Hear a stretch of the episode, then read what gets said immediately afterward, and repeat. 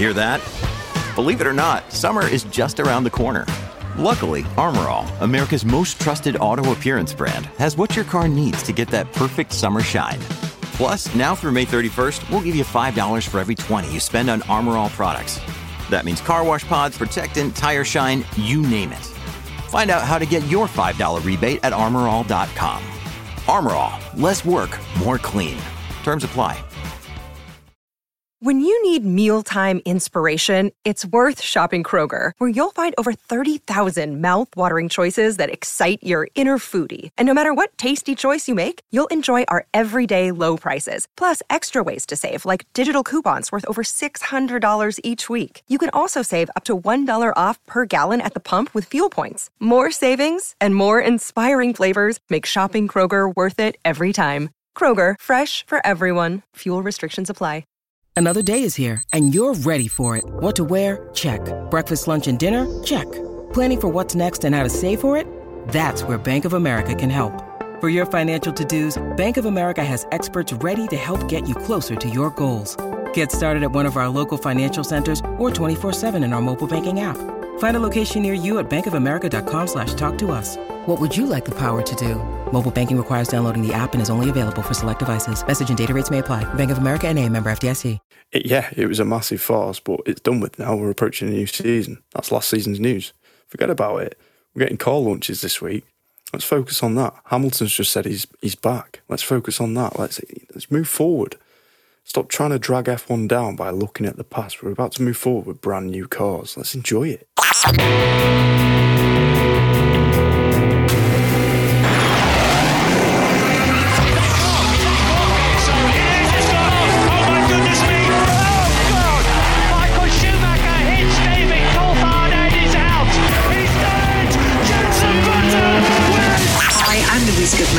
listening to the fantastic Cut to the Race podcast. Hello, my name is Bernd Maylander, and you're listening to the Formula Nerds podcast. Hi, I'm Rosanna Tennant, and you are listening to the incredible Cut to the Race podcast. Hi, I'm Jordan King, and you're listening to the Formula Nerds podcast. Hi, I'm Crofty. You're listening to the Cut to the Race podcast. It's lights out, and away we go. Hello and welcome to the News from the Nerds, the midweek news show brought to you by the Formula Nerds. Over the next 30 minutes or so, we're going to be covering the main headlines from this week, and obviously, I will not be doing this alone. I have Super Sub Sam back with us this week as Grayson Bridge could not be here. Sam, how are you? I am all good, thank you. Yeah, I'm, I'm enjoying being a super sub. Um, those of you who are following the Chronicles of Grace and you know, the various reasons as to why she missed these these podcasts. So the last time it was giving herself a concussion by hitting herself in the head with her own tennis racket. Uh, this week it's COVID, so a little bit more traditional uh, in that sense. Uh, hopefully it's not cursed this uh, this fourth seat, but you know I'll let you know how I do. And we also have Ollie, who is the main host on the Cut to the Race podcast, the other Formula Nerds podcast. Ollie, how are you? The other one. Yes, I'm very good. Thank you for having me on board. And uh, Bridge, I'm glad you're ill because I can't wait to be here and replace your spicy takes, mate. And we also have Cal. How are you today? I'm good, cheers. Yeah, it's nice to be replacing James. It appears that everyone just doesn't like you anymore. They don't want to be here, Abby, but you know, we're here for you. That's fine. Thank you. I appreciate the help. So we'll get straight into it. This week, Williams announced that their launch date for the car will be the 15th of Feb. So that is all teams having their launch. But since last week, we have had three teams reveal their cars. We had Haas on Friday last week on the 4th. We had Red Bull yesterday and Aston Martin today. So, what did you guys think of the Haas reveal? Sam, you take this one, mate. I mean, it bothered me last year. It bothers me this year. There is a ban on racing under a Russian flag, but yet they just cover the car in it. So, I mean, that's very obvious. What they could have done is if you look at the front wing of the new livery, and in fact, it was the same as last year, looks exactly like the Aquafresh logo. So they could have had a sponsorship deal there and hidden in plain sight. But aside from the livery, it looks like the car is a kind of quasi finished product. Like, I don't think any of the kind of um, suspension rods and stuff were actually going in the right places. Um, the side pods looked really odd. Um, nothing like what we were kind of expecting from the prototypes. Um, so yeah, we'll have to see come race day um, if that is anything close to the finished product. Yeah, I think this was a bit of a genius move from Haas here, suddenly cutting the line to do their reveal first because, you know, they haven't had that much spotlight in the past few years. Every, you know, you don't meet many diehard Haas fans. I mean, you meet a couple. However, they jumped the line, so they've got the whole F1 world tuning in to see the new car. I, th- I thought it was a good move. Uh, you talk about Aquafresh. I do recall a Williams livery a few years ago where we uh, put a tube of toothpaste next to their car and couldn't spot the difference. Uh, in terms of the actual livery itself, yeah, pointless. Not too sure what the whole event was for, really. It was just a couple of pictures posted, no YouTube live stream. Um, is that how you get your fans excited? I'm not. I'm not sold on that. Could that be the cost cap coming into play? Could we see the kind of smaller budget teams revealing their cars in this way to save money? Like, I don't imagine it's you know going to break the bank, but it'd be interesting to see if Williams do it in a cheap way as well. You know what?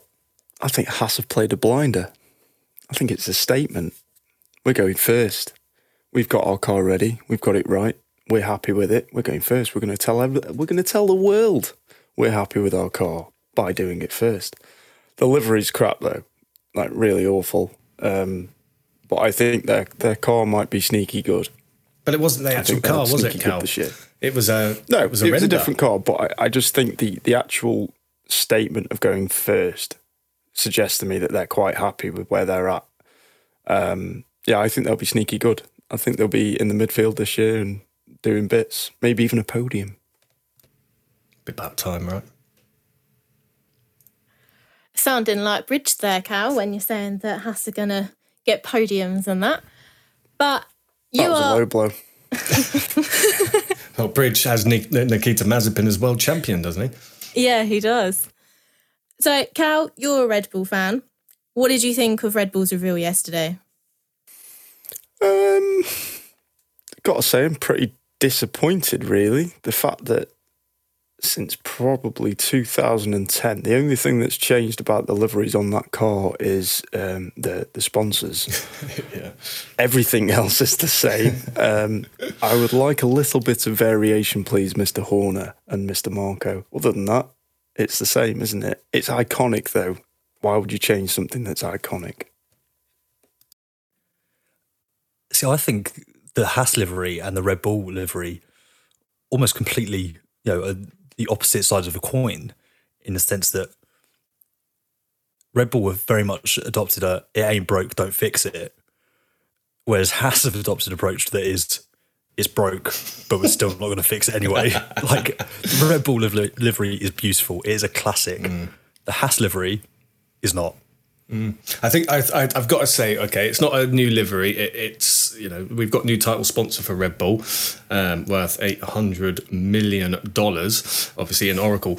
But how good does that Red Bull look? Okay, it's no different, but on, on the new car design, that thing looks like a beast. Okay, it's not much different, but I think uh, you know it is an iconic design. Why change it? You just won a world championship. Keep that keep that design, man.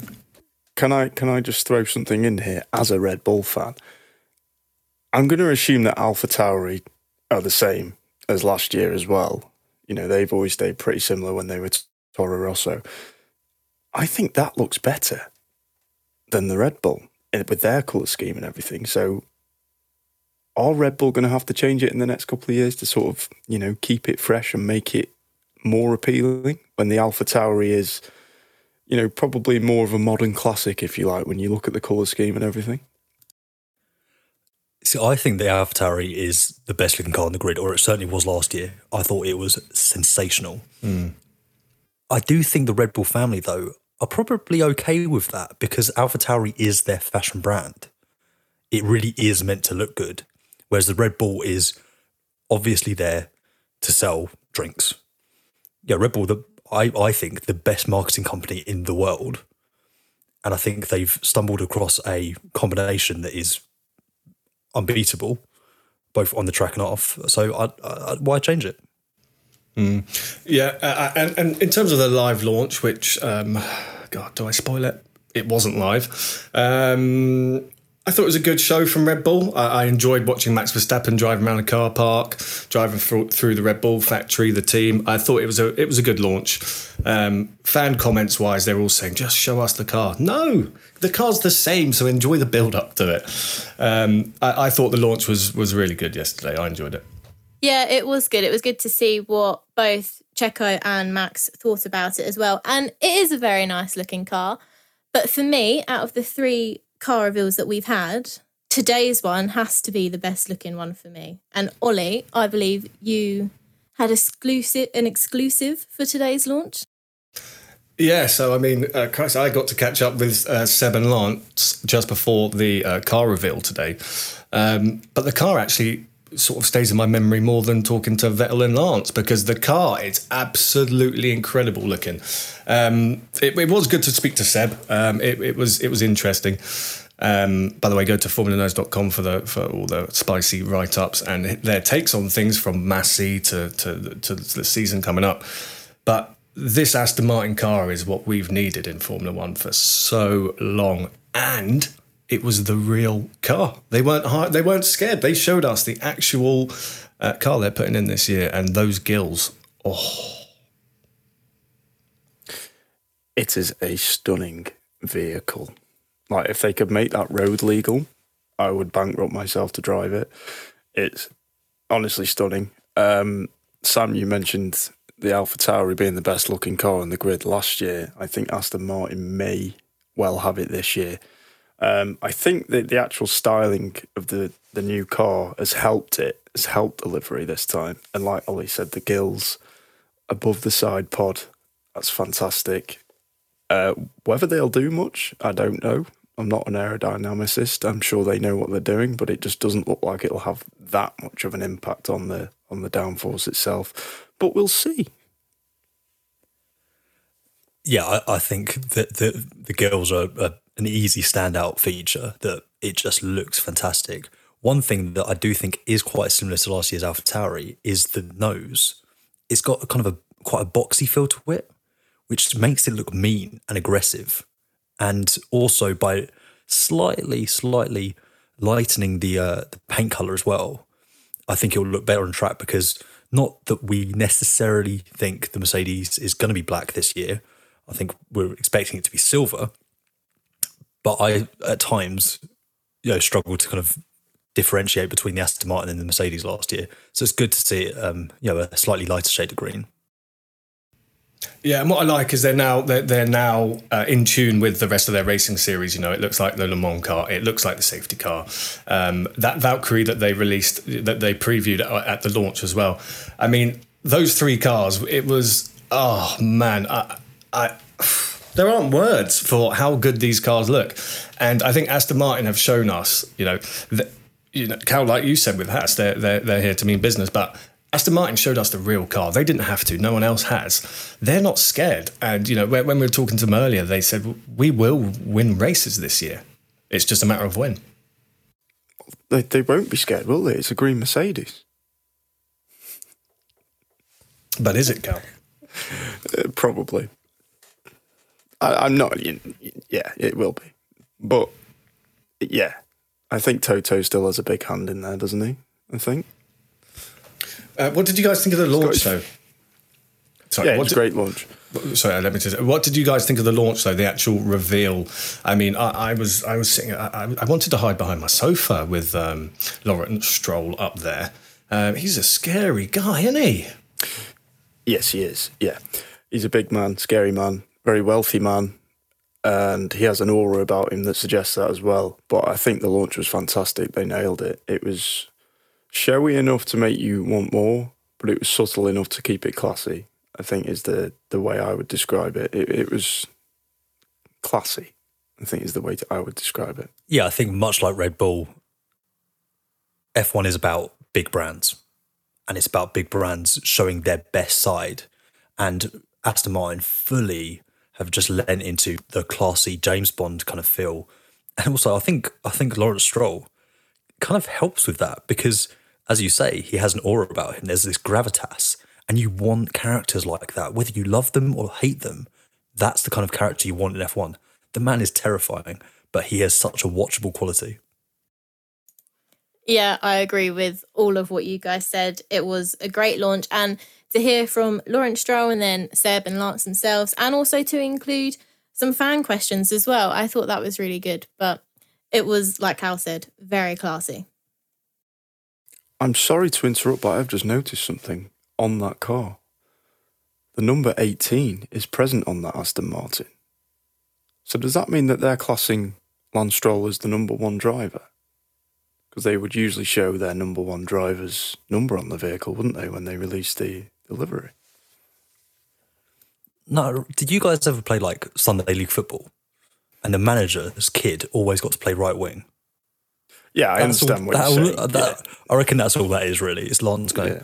but but my number, but but, and also I'm not sure they really have a a, a- a one-two kind of driver order. I think a lot of the midfield teams just kind of go, you know, whoever does better on the day.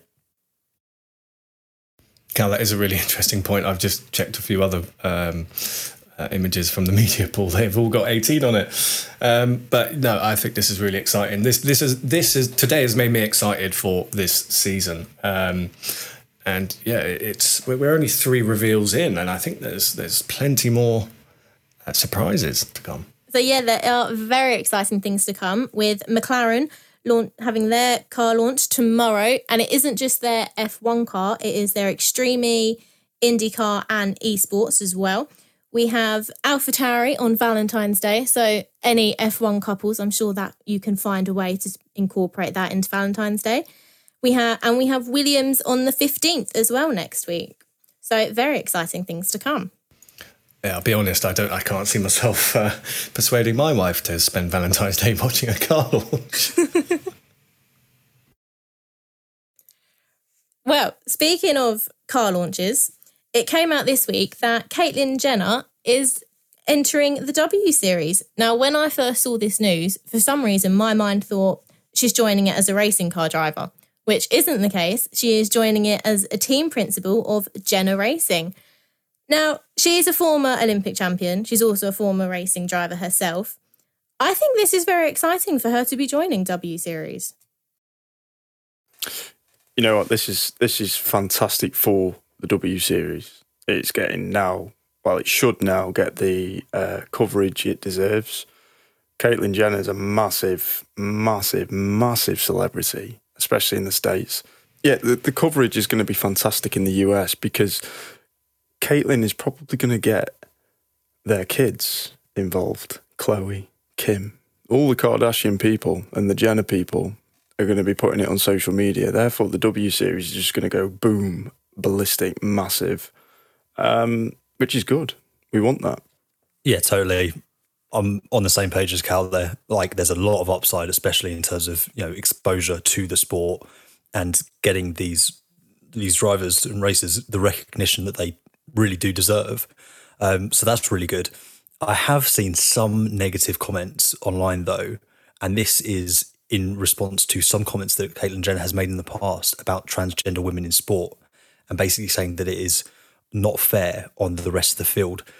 So yeah, it's obviously it's a, a bit of a you know a, a political hotbed in that sense. But I think for the sport itself and the drivers that represent the W Series, I think it's a really really positive step.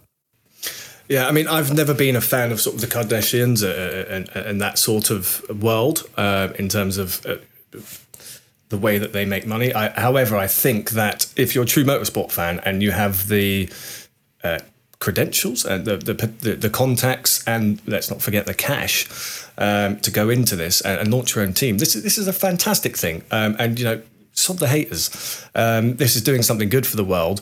Um, uh, the car, though, it's just uh, for those that haven't seen the car. It it's what would you call it? Brown and gold, uh, black and gold. Um, it's just missing a Rich Energy logo, isn't it? I was I was just about to say, has William Storey slid into Caitlyn's DMs here? Because this is a bit suspect, isn't it? You never know. We might actually see the logo appear on the car. But I think, just to touch back on Caitlyn, uh, they're a big lover of cars. I watched them on I'm a Celebrity, which is a show in the UK for those of you who don't know. She was on that a couple of years ago and she was fantastic. She wasn't what I expected. Um, I really enjoyed watching her and she spoke so much about her love of cars that I just, I found, even I found a connection with her. And I, I'm not going to lie, I hate the Kardashian sort of reality TV sort of shows on telly. It's not my cup of tea at all, but I really like watching her. So I really do hope that this is a positive move for W Series on the whole. And I think it will be. I really do think it will be. It will also be very interesting to see who, who's in that driver lineup. I mean, you know, uh, Chadwick, she's not coming back to W Series. Uh, I don't think Powell is either, um, who are two of the really big stars in the sport. So it, it, the driver lineup, I think, is going to be equally as crucial to this. Will it be new drivers? Will it be established drivers? Um, only time will tell, I guess. Speaking of her joining the sport, someone who Ollie is a very big fan of, has recently come back to the land of the living. Yes! Lewis Hamilton is back, um, but he hasn't confirmed if he's back in F1 or not. He's just confirmed that he's alive. Um, Lewis Hamilton has tweeted, uh, Instagrammed, um, pretty much everything. Um, a very cryptic message. Uh, Sam, what was the exact message? Because you wrote it up, I didn't. I, I tell you what, actually, before I said the message, when I was writing that up, trying to be as quick as I could be, I was sweating. I was trying to break that as fast as I could was stressful. Um, but I believe it was um, I've been gone and now now I am back, um, or something to that effect. Which those of you out there who are basketball fans will know that that very closely echoes the words that Michael Jordan used when he returned from his uh, brief stint as a minor league baseball player um, in the mid 90s. So, you know, I don't think Lewis will go as far as, you know, kind of changing his car number to 45 uh, next season. But, you know, um, he's clearly, uh, yeah, echoing his idols with that post. We heard the other day that Lewis was, in fact, at Mercedes HQ in Brackley, and we have a picture. We have seen a picture. There is proof. He's there. So it would suggest that he is coming back again, no concrete evidence to the fact that he is back in F1, but why would he be there if he isn't? He is still under contract. So we would assume he is back and he is back in F1. And, uh, you know, Bridges, unfortunately, not able to be here this evening, uh, but he would be remiss if I didn't mention that he still isn't convinced that Lewis is coming back. And when I was speaking to him yesterday about this, you know, he very much was on on that tone still. But see, I think had Lewis's default position been I'm retiring, I'm done, I'm you know, it's finished, I think that social media post wouldn't have definitely confirmed it. I think it would have been teasing it, but I don't think you can absolutely say um, that, yeah, I mean, you know, people will attach whatever connotations they want to, but because his default position has always been, well, we assume he'll be in the car. I don't think there's any kind of doubt there. I think I, I think that is just a confirmation that he is going to drive next season. I don't think there's anything really more to report. I think he'll be there. Yeah, I, I, I think he's there. If that would have been um, I'm retiring uh, post, if if that was the case, you know, coming back. Um, but interestingly, when when I was at the press conference with Vettel earlier, someone asked him, um, "What do you think of Lewis? Is he coming back? Is he not?" And Vettel said, "I don't know if he's coming back or not. Has it been announced?" Um, so you know, Vettel would have heard about his his social media, but it's still not you know it's not confirmed in the paddock, and that was a very genuine. I have no idea.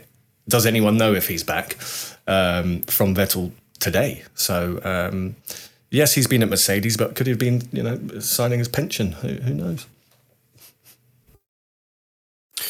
I have a theory that this is all a ploy to get in Max Verstappen's head.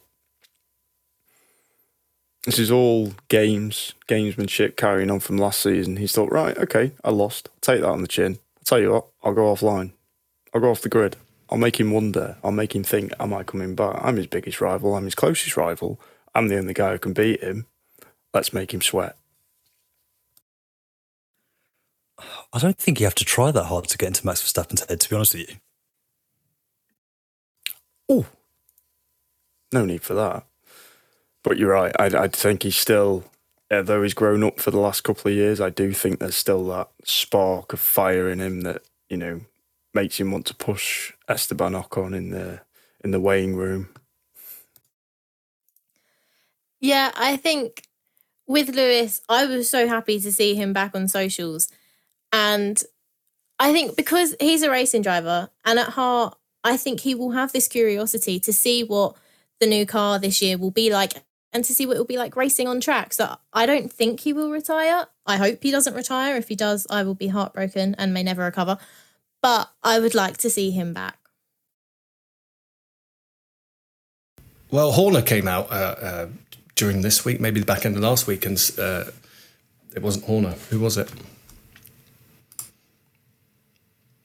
Helmut Marko came out um, at the back end of last week and said Verstappen's career will be very limited if the Hamilton rivalry continues, and essentially saying that you know everyone was on their limit, including Max at Red Bull. So, uh, Cal, I think what you've just said about getting in Max's head, you know, this this clearly pushed Max to his limit. And how many times can you do that over and over? You know, we we we we've seen it with Rosberg, we've seen it with other people against Lewis, but.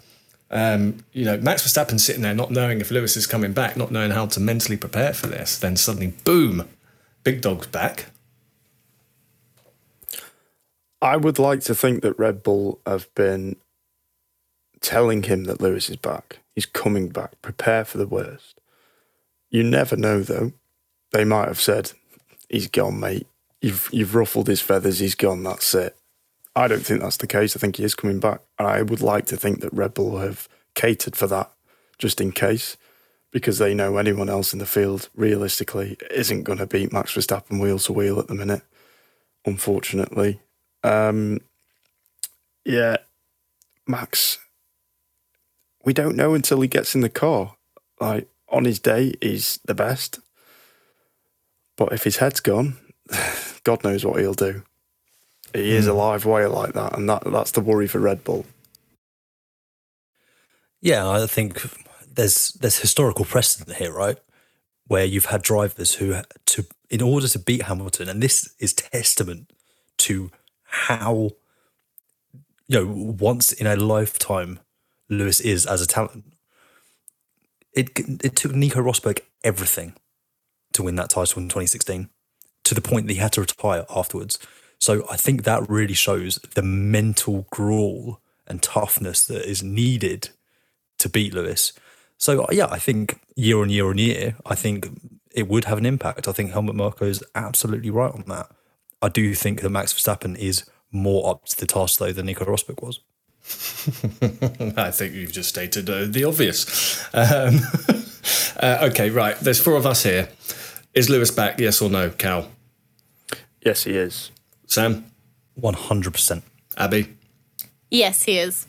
Cool. Okay, I agree with that. I say yes. Um, and also, we there were little rumours. Uh, we can't confirm them, but that Lewis had a, a clause in his contract if he won uh, the 2021 championship, uh, he could retire as an eight time champion. Uh, obviously, he didn't, so uh, everything is suggesting Lewis is back. Um, and I think this is a wicked ploy. Uh, he's going to come back with power. Um, but speaking about Lewis, his power, his influence that he has, um, you know, ch- equality, diversity, that's one big thing he stands for. Um, now, it, it's broken that the, the, the We Race As One, pre race um, taking the knee, is not going to happen next year. Um, and I think there's a lot of shock out there about this. And uh, certainly, you know, uh, v- Vettel is not for this. He, he thought that was a bad thing. So, what do you guys take on this, Sam? Well, for starters, I think Stefano Domenicali slightly blundered the the kind of release of this information. He kind of mentioned about that, you know, people not wanting politics in sport, and I, I personally think that politics belongs squarely in the middle of sport because these are people with a huge reach, so much influence, and I think as someone like Vettel has started to appreciate over recent years, if you don't use that, you're really missing an opportunity. So I think that was kind of poor uh, in the way he worded it. But aside, I think long term it makes sense. You need you know, for want of a better word, gestures to um, build engagement and awareness of these issues. But you then do need to act. So I think he's right in that sense. But you know, there needs to be action. You can't just kind of not deliver now. Mm. Uh, for me, half the drivers taking the knee, the other half not. That really bothered me big time. And and actually, I, I, do you know what? I agree with this. I think we we've we've made a point. We, we've we've brought the issue uh, to awareness. Now we need to live it. Um, we can't take the knee forever, right? That's that's against equality in itself if we have to take the knee forever. I understand what you're saying, but I don't think the message has quite got through yet. So for me, taking the knee for one more season wouldn't hurt. I believe football is still, still going on in football. Um, it just keeps on battering that message away, and I think it's it's not a two year thing, like Vettel said. This is going to take a very long time to get that message through. It's the next generation we're teaching here. The old heads won't change. We know this already, but only half the half the grid taking the knee. That literally pisses on the face of we race as one because they're not racing as one at that point. Half of them are standing, half of them are taking the knee. And I think, Ollie, you're right. That'll be why they're not doing it anymore. If they're not all willing to do it, they shouldn't do it at all. But I think there needs to be something in place of it. If they're not doing that, at least then there, need, there still needs to be that message, hundred percent. Yeah, I think back in 2020, it was such a big thing. Obviously, everyone was coming together, but towards the back end of last year, like you say, some drivers were taking the knee, some weren't, and for me, it it didn't really stand out as much it wasn't this massive thing that I would watch and go, okay, we race as one. It just kind of became part of the show. So I think I am a bit surprised. Like they could still continue with it this season, but they do need to actually make sure that they are taking action and not just saying, okay, we will take action. They actually need to prove that they are. Mm, it would be interesting when we get to, you know, Qatar, Saudi. Um, how do we reinforce these messages? Because this is a key part apparently of of, of, of bringing equality, diversity to to the world. Um, t- taking a knee in countries like that, it, it's a big statement. And you know, it, it's Leclerc. Leclerc never took the knee, and Leclerc's not racist, right? Let's just be clear here. It's just that he didn't feel he needed to, and and I just think it gives out such a mixed message to people who don't know these drivers like we do, and see half them doing it. You know, you don't see that in football. You either take the knee or you're not on the pitch. Yeah, I think you've not the nail on the head there with the Leclerc example, to be honest. The fact that he feels he doesn't need to speaks volumes. What he needs to realize is it's not about him. As a, yeah, yeah, I don't want to get too political here, but as a white man and a privileged white man, he needs to be listening and he needs to be acting off the, you know, lead leadership of others, and he's not. I think that's why it's so important that all of the drivers take the knee. And yeah, I think it was a real shame that they didn't all take the knee. I, think it's like Sam, you've just said it's a background thing, isn't it? He was brought up in Monaco, probably had quite a bit of money if he's managed to get into Formula One. And he's now living a very privileged life at, what is he, 20, 21? It, it's very easy for him to say, Well, I've never seen it. I don't believe it exists. Whereas Hamilton, you know, he's had this abuse, he's seen this abuse. People like Lando Norris, George Russell are supporting him because they know him on a personal level. Max Verstappen is another one who's not taking the knee. Carlos Sainz, I think it is purely the background they've come from, and you're right. It, it's just an educational thing, and you can't force people to take the knee, but there needs to be something that they do in honor of that. And I think you know, wearing a t-shirt isn't enough. There, there needs to be something where they meet in the middle, they all agree on it, and they all say, "Yes, I am willing to do that." Just to get that message across, because it is so important, especially when we are going to places like Saudi Arabia. And before we move on, you know, I, I really feel that this will piss Lewis Hamilton off. You know, this is his platform to make differences. Um, if he can't wear that t-shirt on the podium, if he can't now take the knee, that's a big part of what he what he's for. Um, but we, we talk again about Lewis Hamilton. Um, Abu Dhabi, it, it's come back. It, it's done a full rewind. Now, a tweet went out um, with someone who had been watching F1 TV very closely, watching the, um, the, the, the, the communications between the teams. And he put a certain video onto YouTube, which has, uh, sorry, onto Twitter, which has now been retweeted, commented on by Gary Lineker, um, by Damon Hill, and it started the whole SH1T show again. Um, and it's essentially revealing new evidence. Who wants to shed the light on, on the evidence that it showed? so essentially, what it is is a clip of, of Jonathan Wheatley while speaking to Michael Masi during the safety car period towards the end of the Abu Dhabi Grand Prix, and he almost verbatim says to Michael Masi, "Michael, it, it's it's a motor race. Like you know, we need to get this going." And Michael, obviously, as we all know, turns around a very short while later and says to Toto Wolff, "It's a motor race. We went racing." So, for starters, this isn't new information. This is already already in the public eye in, or public domain now, which is definitely in the public eye. Um, but for me, it doesn't change any of the facts. And also, I think is well established that Masi was under too much pressure, under too much stress, was in an impossible position. When you are operating at that extreme level, I wouldn't be surprised if the first thing you that comes to you is language that has just been said to you. Like it's almost like he was primed to say that, you know, subliminally or unintentionally. So I don't think it's the gotcha that people think it is. Yeah, as you said, Sam, this this was always available. This is not new information, um, but Masi repeats seconds later exactly what it, it, you know he's been told by Red Bull. Um, these, these are split second decisions. You know, I, am over this personally. Um, I really am over this, and you know what? I'm starting to feel sympathy for Michael Masi. You can see the pressure the guy was under. He's been told a potential solution to fix what would have been a, a, a you know a, a, race ending under a safety safety car, and he's taken it. Okay, bad choice using the same words. It's not it, it's it's not great, but this is only coming out now because everything's died down and there, there's silence, and now this has filled the big void that was there. Um, to all the people that you know saying this is brand new leaked information, it's not.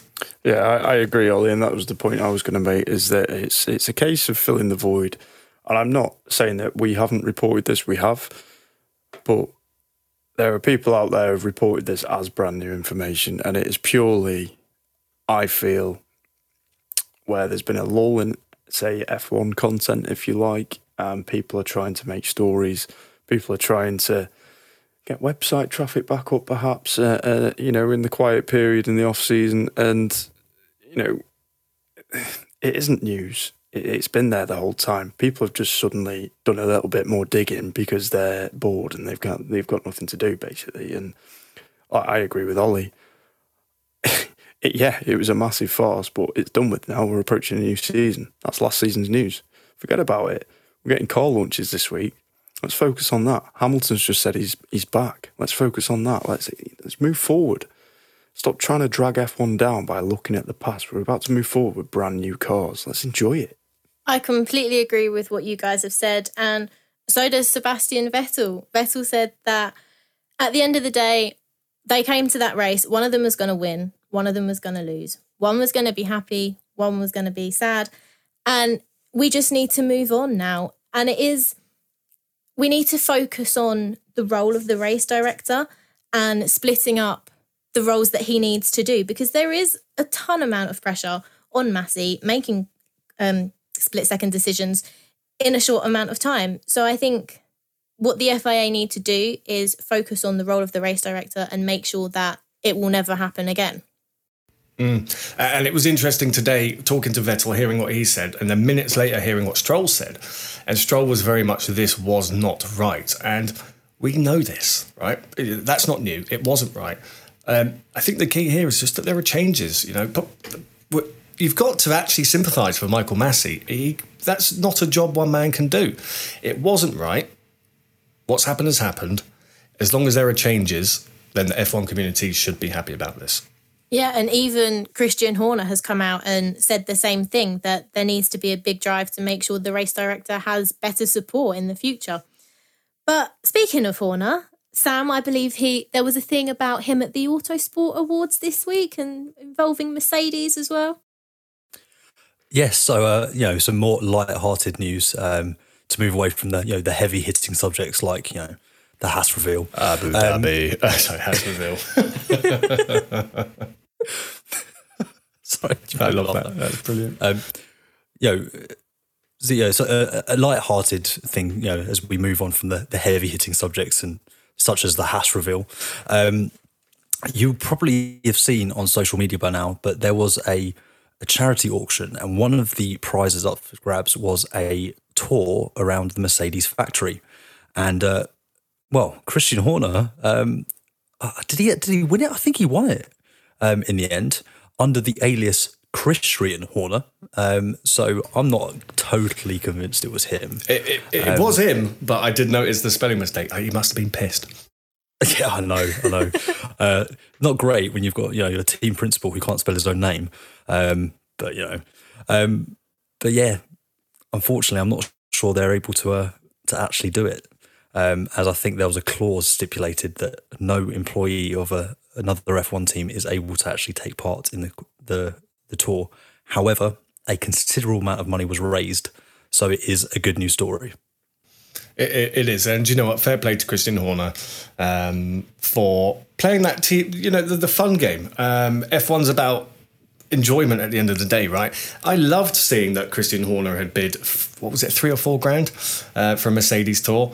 Um, obviously, Christian knew it was never going to happen, but the, the entertainment that gives us as fans, I think, is absolutely quality. Good on you, Christian Horner. I don't say that very often, but uh, well done, mate. Cal. I see that as a bit of an olive branch to Toto, if anything. You know, they had a very heated relationship during the last season, but be- before that, they were quite amicable, really. They, they'd always shake hands, they'd always have a chat. And I feel like they just wanted to, that Christians perhaps wanted to get that back because Toto's a very nice man.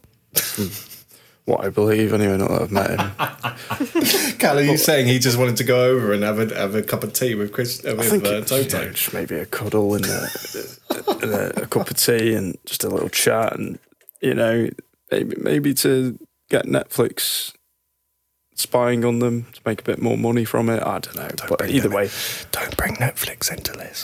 I believe it was an olive branch. I do I do think they were good friends beforehand. I think that's that's all it was. Yeah, I very much like to think so as well. Um, it's been kind of said that their relationship has totally deteriorated by the end of last season. Understandably, I feel like if any of us were in that position, we, we would not be on speaking terms either. Um, so hopefully they can make amend because the paddock is a tight knit community, um, and I think it's important. I think it was Class A banter. If Cal owned Red Bull Racing and I owned Mercedes, I would have done exactly the same thing. Class A banter, Christian. I probably wouldn't have received that very well. You probably wouldn't own Red Bull Racing either. But No. on a high note, to end on, um, Race of Champions was last weekend. Um, Sebastian Loeb, the nine time World Rally Champion, won it. Is there a surprise there? Not sure, but what a legend. Um, and Sebastian Vettel came second. Um, we will mention that champagne moment in a minute, which was absolute quality.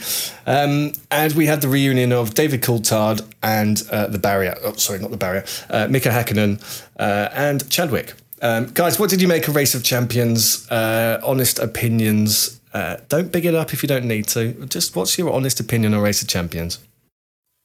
I've always loved the concept of Race of Champions, but I always feel like F1 drivers go in at a disadvantage because the cars they drive are like nothing else at all. So then, you know, you see Seb Vettel finishing off in a Polaris against Sebastian Loeb, a rally driver, and they're on snow and ice. Credit to Sebastian Vettel for getting as close as he did. I was not expecting it to be that close. So when F1 drivers enter it, I'm always thinking, mm, probably not going to do as well as the others based on the cars they're driving and the surfaces they're driving on. But it's always a good show to watch. I always enjoy it. And yeah, I think it's that that result is testament to Vettel really as a driver and his ability to adapt. Because those of you who watched the Saturday, which the, was the team event, would have seen Sebastian get off to a pretty slow start. And you know, Cal, absolutely right that it's difficult for F1 drivers to adapt. I imagine it's probably even more difficult for F1 esports drivers to adapt. And Seb, unfortunately, lost to um, former Aston Martin esports driver Lucas Blakeley, which I can only imagine is going to be the highlight of his, well, almost certainly career. Yeah. Um, if not, if not life. If that were me, that'd be the first line of my obituary. I beat Sebastian Vettel. Oh man, without ever being a professional in-car driver. No, I, I, I totally agree. I think it was. Um, I've got to be honest. The, the race of champions for me, there's too much downtime.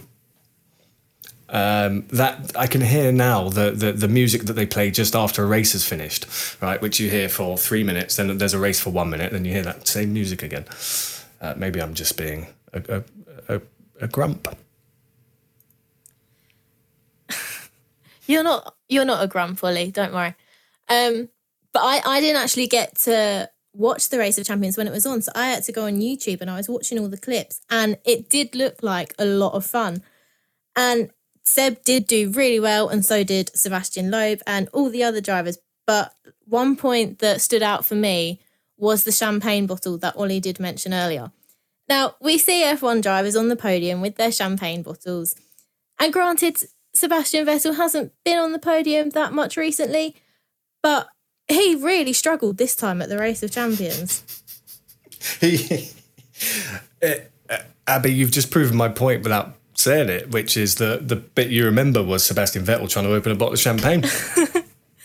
it it looks like a real struggle. He was trying to get the cork off, and then it snapped in half, and he got half of it off, and the other bit was still in the bottle. It made for good telly. That's all I'll say on that. And it's um, it's a shame the fact that you know he did put in a good performance against a very very highly skilled rally driver, and everyone's just remembering the fact that he couldn't pull a cork out of a bottle. It's a shame, really. I also feel like he missed a trick, and maybe this is going to show my my lack of class. But when that used to happen to me, we would just smash the top.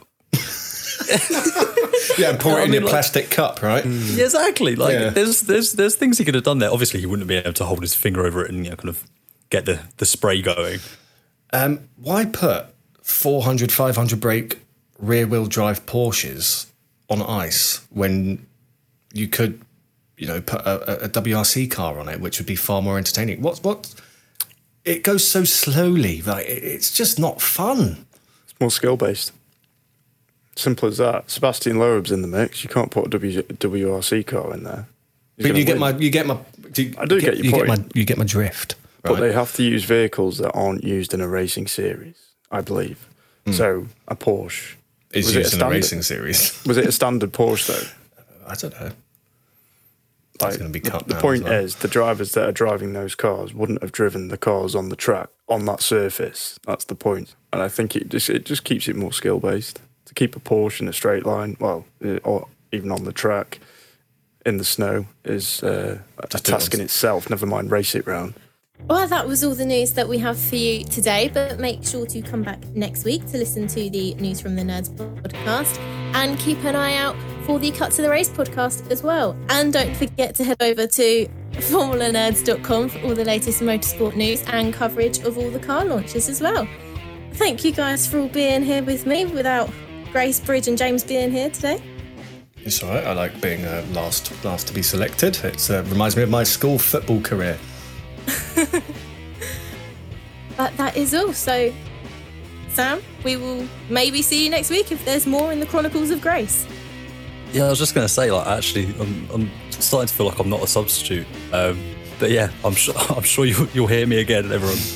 And Cal, thank you as well. No worries at all. Uh, with the Zoom filter I'm using, I feel a bit like star of the show. But I know I wasn't. Thank you again for having me, and I'm looking forward to, no offence, not being on this show again because I enjoy so much the voices of Grace, Bridge, and James. And don't forget, guys, somethingnerds.com. Get yourselves over there. Thank you. And that is all. So, see you next week. And thank you. Thank you. Thank you. Sports Social Podcast Network.